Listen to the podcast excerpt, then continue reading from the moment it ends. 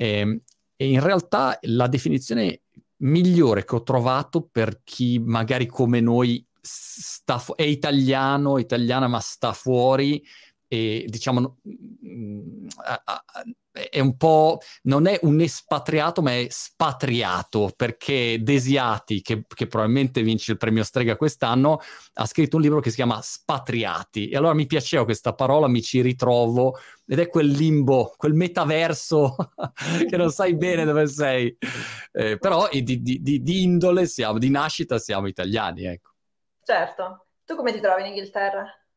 Ma sai, io ci vivo da dieci anni, mia moglie è inglese, i, i due figli sono, sono qua eh, a scuola qui. Mm, cioè, eh, ormai sono in inglese a tutti gli effetti, ecco, eh, anche nel modo di ragionare, tranne a volte appunto dei, i miei bias da italiano vengono fuori, però in generale, mm, sì, insomma, è, è, casa mia questa qua, ecco, certo. non, non tornerei mai in Italia a vivere dopo che sei abituato, diciamo, a un certo approccio. Vi faccio un esempio stupido. Ieri uh, aspettavo un pacco e mi hanno lasciato il, il parcel qua eh, per dire guarda abbiamo consegnato il pacco.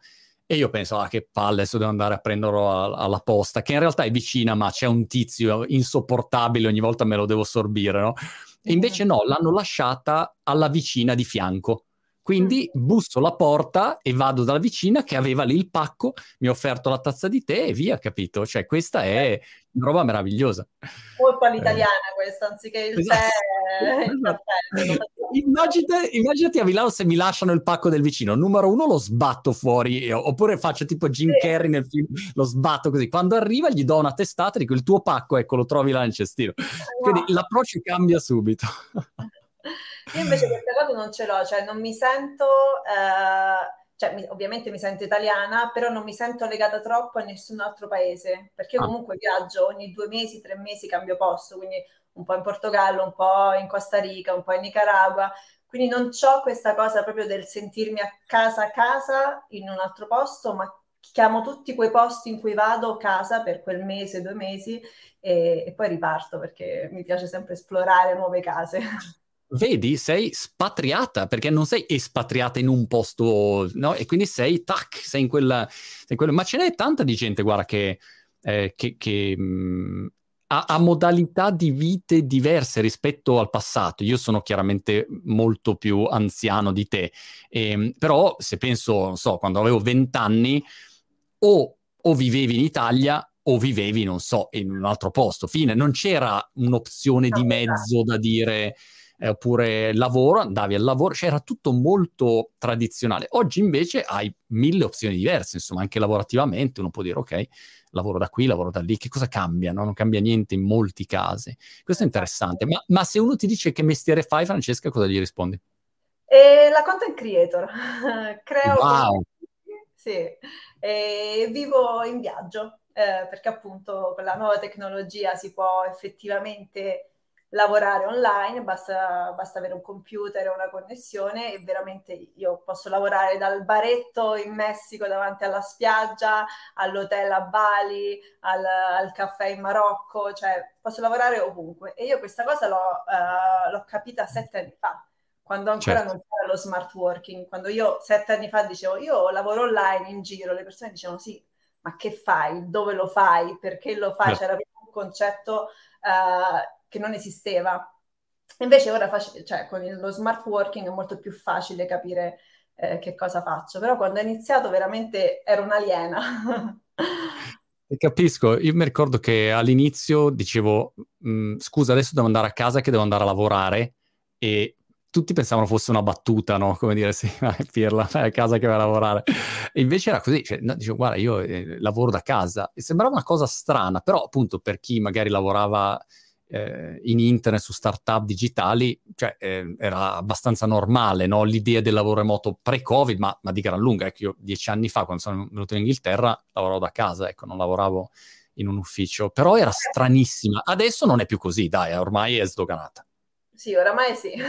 Però all'estero, eh, sette anni fa, già si conosceva il lavoro, sì. cioè lo stile di vita, diciamo, da nomade digitale era in Italia che non c'era e per questo quando io poi ho iniziato ad aprire il mio canale Wildflower Mood io volevo proprio portare questo in Italia, perché ho detto com'è possibile che all'estero già lo fanno gli inglesi, gli spagnoli, i tedeschi e noi italiani siamo sempre un po' indietro, no? E quindi ho detto ok, non c'è nessuno, ne parlerò io, parlerò di questa vita in viaggio, questa vita anche i viaggi in solitaria, perché anche quella era una cosa molto strana in Italia. I miei primi viaggi in solitaria la gente diceva ma con chi parli, ma dove vai, certo. ma come ti organizzi, con chi mangi, cioè proprio le cose no, base. E, e, invece mi rendevo conto che all'estero era una cosa normale e quindi ho detto ok, porterò io questo stile di vita in Italia, lo racconterò io. E così è e nato. Tu in Italia, Francesca, se, uh, vivevi dove prima? Roma. Eh, e eh, quindi eh, da Roma e, esatto. e, per dire eh, studiavi, lavoravi, che, che cosa facevi? Io ho fatto l'università a Roma, una semplicissima, semplicissima, ragazza romana, ho fatto tre anni di scienze della comunicazione e due anni di magistrale in marketing.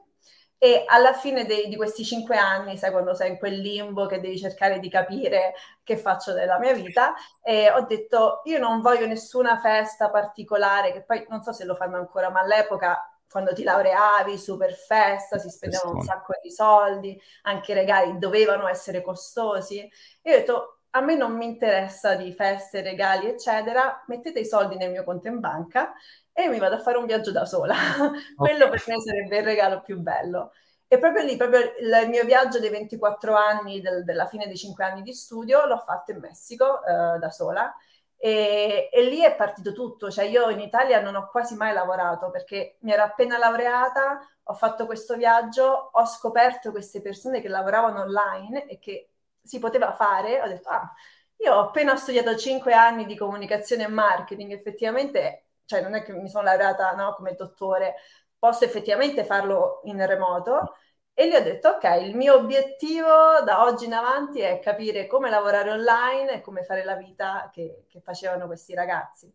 E, e che cosa hai iniziato a fare? All'inizio, ma proprio di tutto, cioè io avevo questo obiettivo di voler continuare a viaggiare, che è la mia più grande passione, e quindi all'inizio facevo per esempio volontariato, e c'è molto in Centro America, Sud America questa concezione che tu vai in un ostello, uh, lavori, uh, non so, come receptionist o non so, fai le lezioni di inglese o qualsiasi cosa e loro in cambio ti danno uh, il vitto alloggio. Quindi io okay.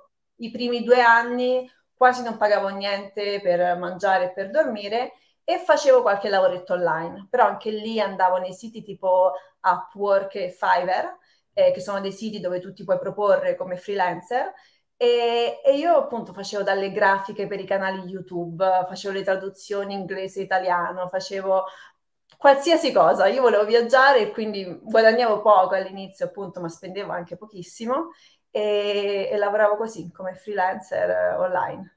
E poi piano piano io devo dire che secondo me Bali mi ha cambiato tantissimo. Il terzo mm. anno che facevo così sono andata a Bali perché tutti mi hanno detto che a Bali eh, c'era questo centro proprio uh, del mondo dei, dei, nomadi digitali, cioè erano tutti lì.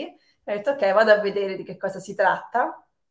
E all'epoca costava anche poco Bali. Io mi ricordo pagavo 280 euro una stanza con piscina, con le persone che venivano a pulire, con quelli che mi pulivano la piscina, cioè tutto compreso in un posto bellissimo, 280 euro, che a Roma 280 euro ti prendi una, una singola in una casa con altre 20 persone. Penso. Una casa popolare. Esatto. e, e, lì ho conosciuto tutti questi nomadi digitali da tutto il mondo, eh, con lavori, diciamo, tutti diversi, c'è chi faceva il traduttore, chi faceva il copywriter, chi, chi, chi creava siti web, eh, e tutti erano lì a lavorare in questi coworking davanti alla piscina, tutti molto, no, il pomeriggio andavano a fare surf, eh, e mi sono innamorata ancora di più di questo mondo, e lì ho pensato a creare qualcosa di mio. Gli ho detto, ok, mm. i primi due anni ci siamo divertiti, ora creiamo delle basi anche per me. Anche perché io mi ricordo, ad esempio, quando partì Fiverr, ehm, che, che, ai tempi c'era solo l'opzione 5 dollari, e sì. peraltro penso di aver fatto un paio di loghi di startup usando Fiverr. Ehm, però diciamo veramente facevi la fame, nel senso, a meno, e, e, comunque era una vita d'inferno, dopo un po' diventava una vita, come dire, da, da operaio da operaia, no? Perché ti mettevi lì e macinavi a manetta, facevi i loghi, le robe, e, e quindi o uno esce da quel meccanismo dove no, non hai, lavori per gli altri, non hai un tuo brand, scambi tempo per soldi, cioè diventa difficile crescere in quel modo. E quindi il passaggio che hai fatto, secondo me, è, è interessante, che però molti hanno paura no, di, di, farlo, perché dice, eh, però poi faccio qualcosa di mio, ci metto la faccia, non lo so. Tu come sei riuscita invece a... È, è, ti è venuto naturale oppure... E, guarda, io ho studiato comunicazione, poi ho fatto un anno di Erasmus a Valencia dove ho fatto comunicazione audiovisuale, quindi insomma mi avevano già messo la telecamera in mano, avevo già fatto un po' di montaggio e mi piaceva stare davanti alla telecamera, nonostante io fossi timidissima. Infatti, dico sempre a tutti quelli che iniziano: andate a vedere il mio primo video YouTube. Cioè, non so se, se stai su YouTube, è l'opzione di vedere eh, dal più vecchio al più, al più recente andate a vedere quel video. Io sono tutta curva, un po' con le, con le spalle così, parlo tutta a bassa voce, sono tutta tipo timidina, no? Però anche lì avevo questa voglia proprio di fare, di andare, di continuare a fare quella vita e quindi diciamo mi sono buttata. Ero completamente a disagio, però mi sono buttata. E, e che poi... tipo di contenuti, scusami Francesca, hai cominciato a fare? All'inizio parlavo, facevo proprio travel blogger più che altro, quindi facevo mh, mm, proprio mh, mm, come eh, prenotare un volo low cost, eh, cinque cose da fare a Bangkok, eh, che cosa fare a Bali, tutte queste cose un po' più eh, proprio turistiche, cioè nel senso dove davo consigli di viaggio. E, e, poi un po' come tutte le cose mi sono adattata a ciò che mi chiedevano le persone che mi seguivano e quindi ho visto che piano piano loro dicevano sì, belli viaggi, però come fai a starci un mese a Bali mm. o mesi o tre mesi? Come fai a lavorare online? E quindi vedevo tutti che erano molto più interessati più che al mio lavoro da travel blogger, diciamo, quindi da dispensatrice di consigli, erano più interessati proprio a questo stile di vita eh, in viaggio e quindi lì sai, no? Uno si adatta e dico, ok, allora certo. volete che parlo di questo, parlerò di questo. E quindi ho iniziato ah. a fare sempre più contenuti su come lavorare online, il nomadismo digitale e ora faccio video di viaggio, ma più che consigli proprio pratici su che cosa fare, eh, mi piace eh, far capire l'essenza del posto in cui sono. Quindi non, non faccio un, un, video su 10 posti da vedere a Barcellona, ma ti dico ho vissuto a Barcellona un mese, ecco che cosa ho fatto, perché mm. ecco cosa potresti fare anche tu.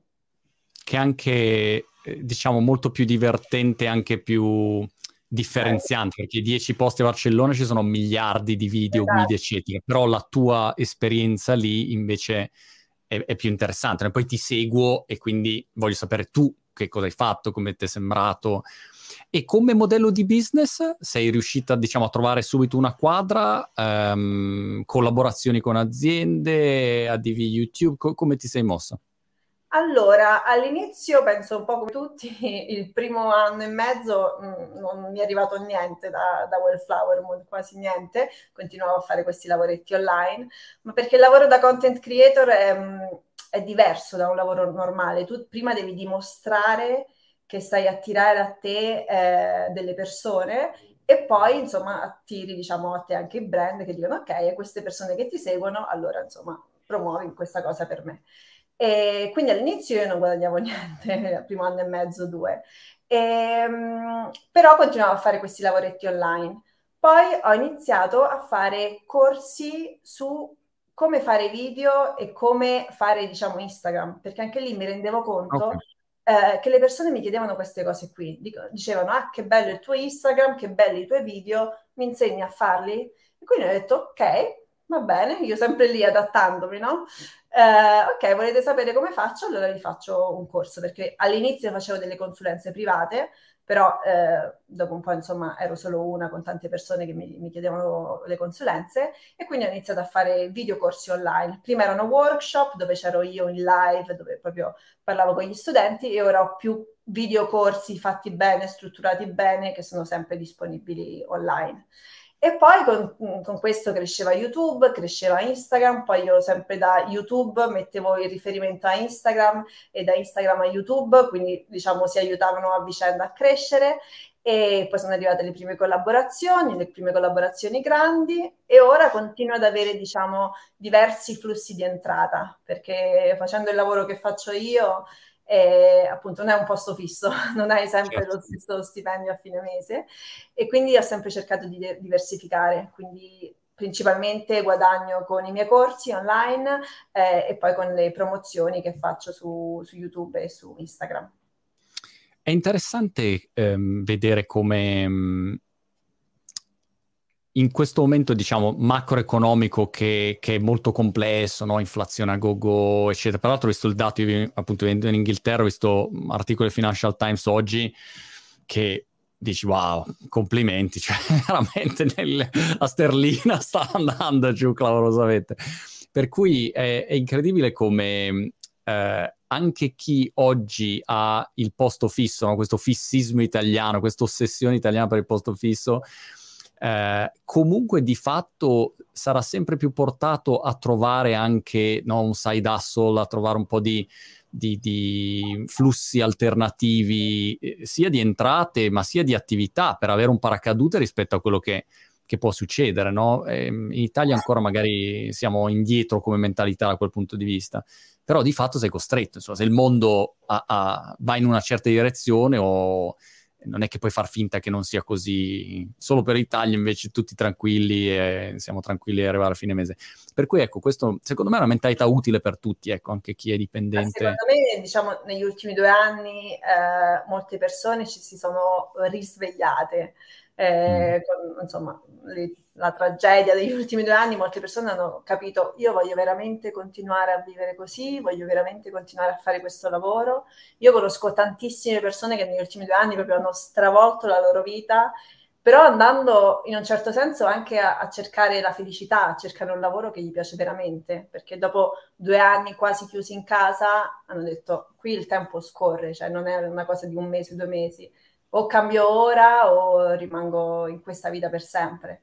E quindi da un lato secondo me è stato anche positivo per molte persone perché gli ha fatto mettere in ordine che cosa è più importante nella loro vita, anche a livello sì. lavorativo. Sì, sì. Forse un altro aspetto, eh, penso adesso alla parte di creazione di contenuti ehm, che, che blocca le persone, è che ragionano su questa sorta di di, hai presente la power law distribution, no? dove tu dici eh, prendiamo YouTube, allora eh, è pieno di contenuti, è piena la competizione enorme e o diventi Mr. Beast o Casey Neistat dei bei tempi oppure eh, non funziona. Invece non è così, uno può avere la sua nicchia specifica dove funziona e non hai bisogno di 7 miliardi di follower o 150 milioni di follower, no, hai bisogno di, di un, seguito giusto, seguito è una parola brutta, diciamo di persone che siano realmente interessate a quello che fai e poi a quel punto costruisci quello che va bene per te sulla tua dimensione, non è che devi fare Elon Musk ogni volta, però forse c'è un po' questo fraintendimento di dire no, se inizio a fare contenuti a quel punto eh, no, non c'è spazio, è troppo tardi e via così. Certo, e io è una cosa che dico sempre, anche perché io quando ho iniziato mi sono fatta questa domanda, ho detto, io parlavo già spagnolo e inglese, ho detto ok, se parlo in inglese, parlo in spagnolo, posso arrivare ovviamente a un pubblico molto molto più ampio. Però poi mi sono chiesta, in Italia ancora non c'è nessuno che parla del, di questo stile di vita, del viaggiare da soli, del, dell'essere nomadi digitale, del lavorare online. E quindi mi sono detta, ok, vado a crearmi la mia nicchia e, è più rischioso perché ovviamente mh, ti senti un po' quella cosa, oddio, non, non, mi segue nessuno, il pubblico è talmente piccolo. E, però invece ci sta a rischiare, soprattutto se è una cosa che ti appassiona, perché più parli di una cosa che ti appassiona, più eh, riesci ad attirare a te no, quel tipo di pubblico sì. eh, che poi mh, può essere il pubblico, i tuoi true fan, che poi magari a cui puoi vendere qualcosa, a cui puoi vendere i tuoi corsi, a cui insomma mh, i tuoi fan che poi ti aiutano in questa vita da content creator.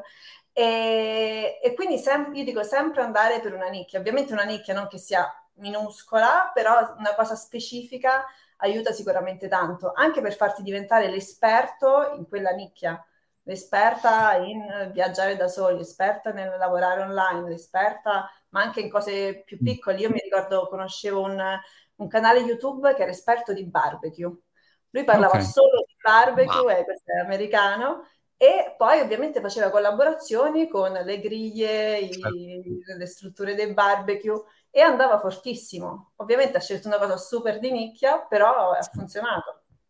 In Italia hai per dire, ne hai tanti adesso che sono nati, magari non hanno un seguito pazzesco, però eh, parlano di argomenti specifici. Non so, cioè Elia Bombardelli parla di matematica, ok? Chi mai avrebbe detto che uno che ti insegna matematica e fai due palle così po- potesse avere un seguito, un pubblico su YouTube. E invece in quel caso eh, c'è. Mentre parlavi mi è saltata la camera e, mm, e mi introduce il prossimo argomento, no? È, saltata ed è tornata. E stavo pensando che in questo periodo sto giocando con i microfoni e le camere e ogni volta sono lì a sperimentare, non funziona mai niente. Dopo dieci anni che faccio video ancora non funziona niente, è un casino sempre. Come hai fatto tu a affrontare questa parte di produzione? Perché è vero che hai fatto um, scienze della comunicazione e marketing, però non è che immagino ti avessero insegnato a usare una camera, le lenti, l'audio, le luci, l'inquadratura, il montaggio, eccetera, eccetera. E ti improvvisi.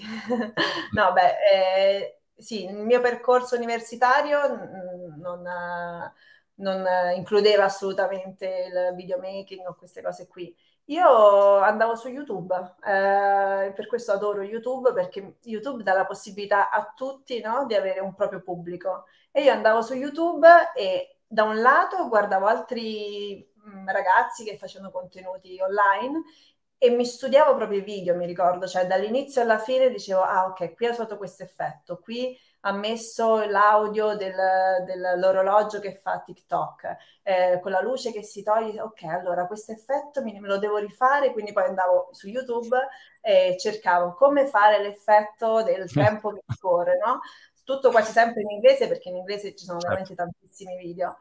E così piano piano all'inizio appunto ero solo io con la mia telecamera eh, che mi hanno regalato tipo dieci anni prima, eh, un po' improvvisando e poi piano piano ho detto ok, se compro il microfono l'audio è migliore, ok, compro questo microfono. Per fare questo effetto video devo mettere la camera così, eh, per fare questa luce o questo filtro devo unire questi diversi layer nel montaggio. E tutto, quasi tutto l'ho, l'ho imparato facendo e cercando su, su YouTube e, e, rimanendo curiosa, secondo me, devi un po' rimanere curioso.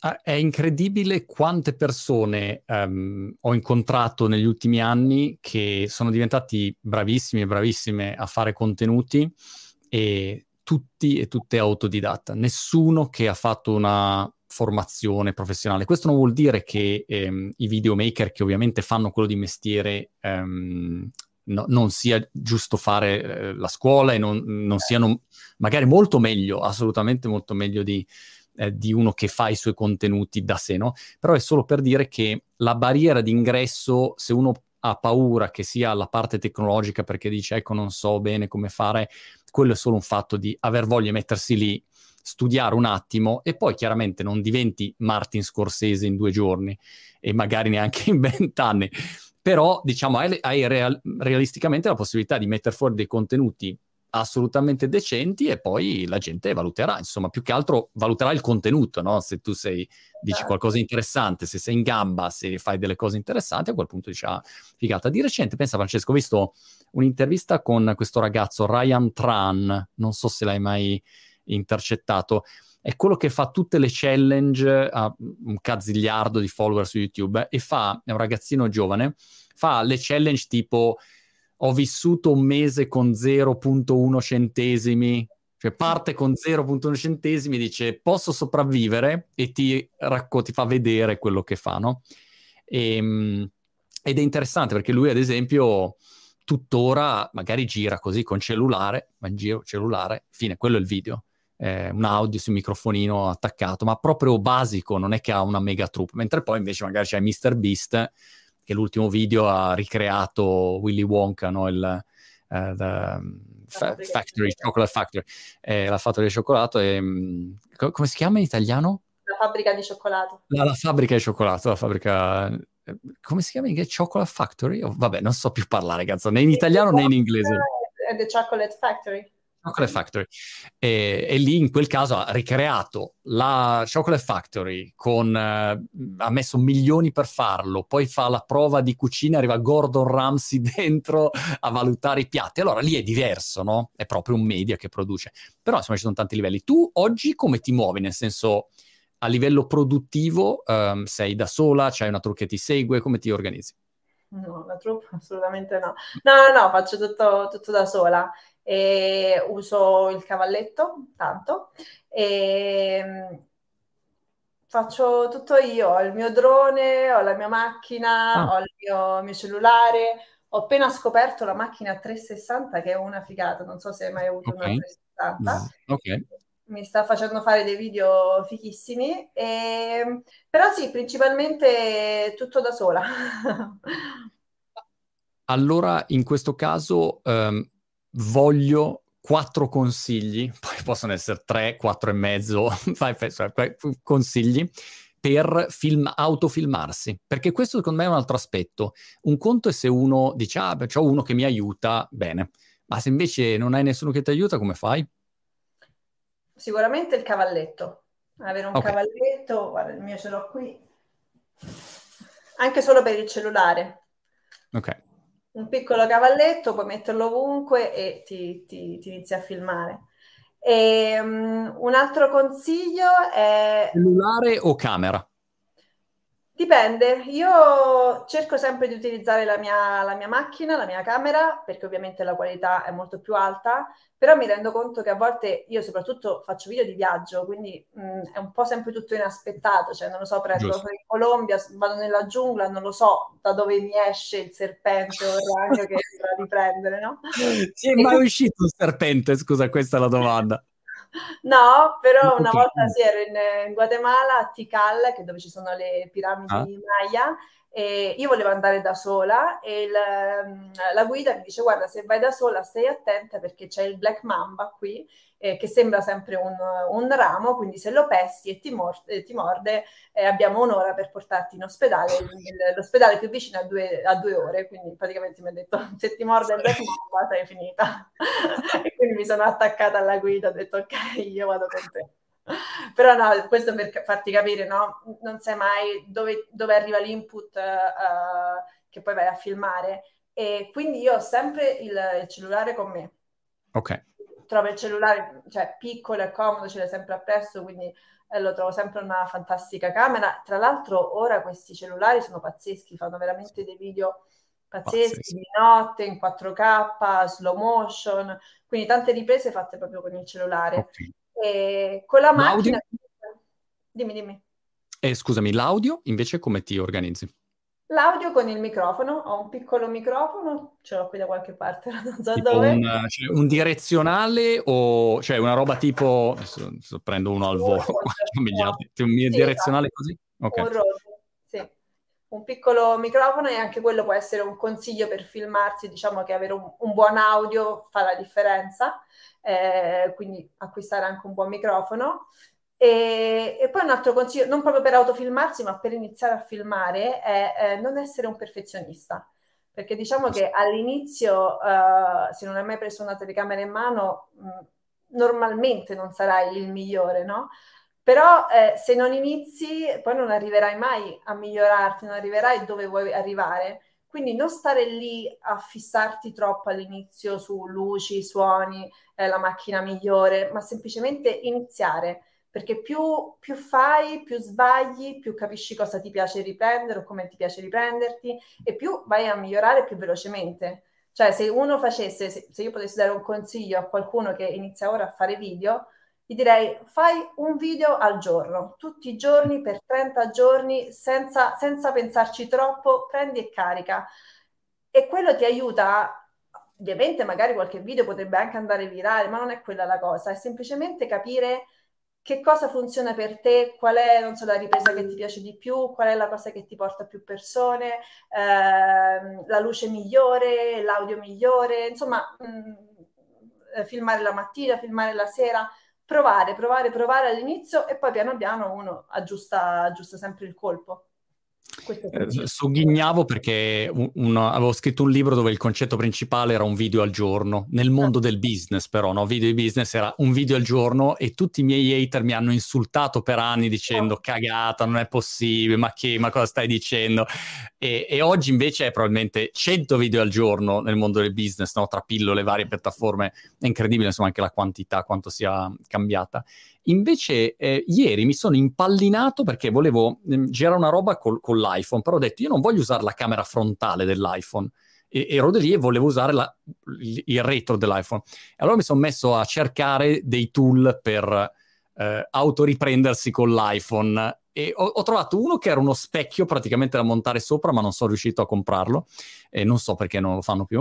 Mi sembrava un'idea geniale. Praticamente c'hai l'iPhone e poi c'hai questo specchietto su eh, oppure, vabbè, collegare l'iPhone, però a quel punto devi avere un portatile o un tablet dove ti vedi. Non so, c'hai dei consigli per usare la camera posteriore? Questa, eh, o questo qui dello specchio, io avevo proprio un mio amico che aveva preso uno specchietto normalissimo, eh, l'aveva scocciato ah. nel cellulare, tranquillissimo, Aspetta. e si vedeva così, anche perché ovviamente la telecamera, eh, back camera, cioè quella che sta dietro, ha tutta un'altra uh, qualità. You'll need to unlock your phone first.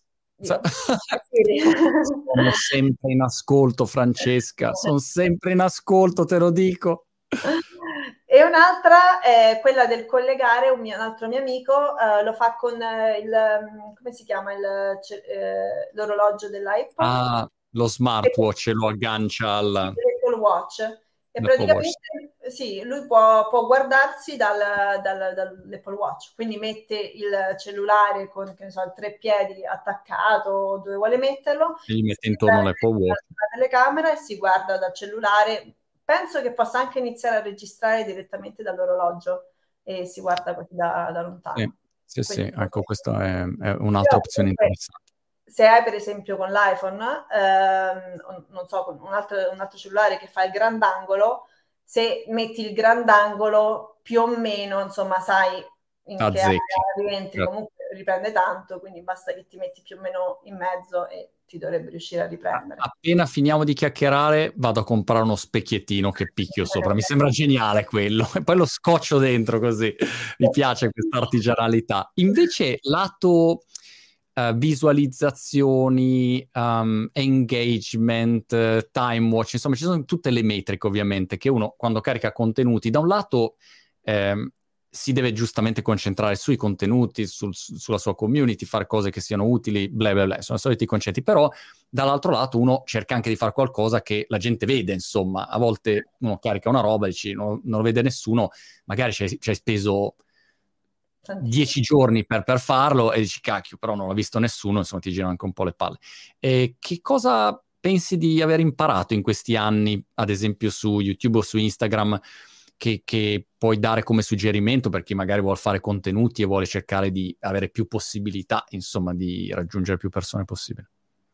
Allora, per quanto riguarda YouTube, eh, pensare sempre a YouTube come un motore di ricerca, cioè le persone vanno su YouTube come vanno su Google per cercare qualcosa e quello si deve assolutamente usare a proprio vantaggio. Quindi se uno capisce all'inizio sceglie una nicchia e capisce quali sono i bisogni di quella nicchia, poi basta che fai una sfilata di video che rispondono ai principali problemi della tua nicchia e già lì hai una buonissima base. Ad esempio, io quando ho iniziato, eh, quindi pubblico di persone che viaggiavano da soli, innanzitutto che viaggiavano, che volevano viaggiare e poi che viaggiavano da soli, ho iniziato a creare tanti video su... Eh, come viaggiare low cost, 10 destinazioni low cost, come prenotare un aereo co- eh, pagando 5 euro, insomma tutte le cose che effettivamente le persone vanno a cercare quando sono su Google o su YouTube.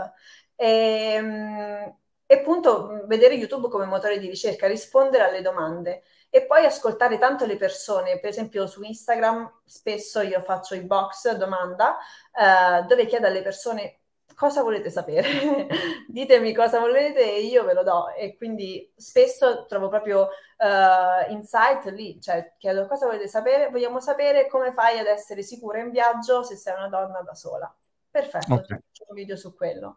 E, e, tutti questi video ovviamente per me sono quelli mh, che mi appassionano un po' di meno perché sono un po' più piatti, diciamo, perché sono io semplicemente che do delle informazioni, però sono video che mi servono ad attirare le persone, poi magari ai contenuti che mi appassiona di più fare, Giusto. come ad esempio i video di viaggio dove sono in Portogallo, scopro la comunità hippie, sono nel van e quindi diciamo sono video sì per farsi trovare, per poi farsi conoscere, perché poi uno si deve anche differenziare, perché se tutti fanno gli stessi video, mh, mm, certo. puoi essere la, la, chiunque, no? Invece, secondo me è anche molto importante usare questi video per attirare la gente, ma poi fargli capire, ok, ti parlo come viaggiare low cost, di come viaggiare low cost, perfetto, però vieni a scoprire perché ho comprato un van del 1991 e mi sto girando l'Europa in van. E quindi usarli un po' come strumenti. E un video di, di, di, viaggio, ad esempio, quanto ci metti a prepararlo tra registrazioni, montaggio? Un mese. Dico sempre, questi qui YouTube, io poi mi piace farli almeno di 15-20 minuti, eh, perché vado un po' controcorrente. Questa cosa dei 10 secondi di video, 15 secondi di video... Oh my God, certo.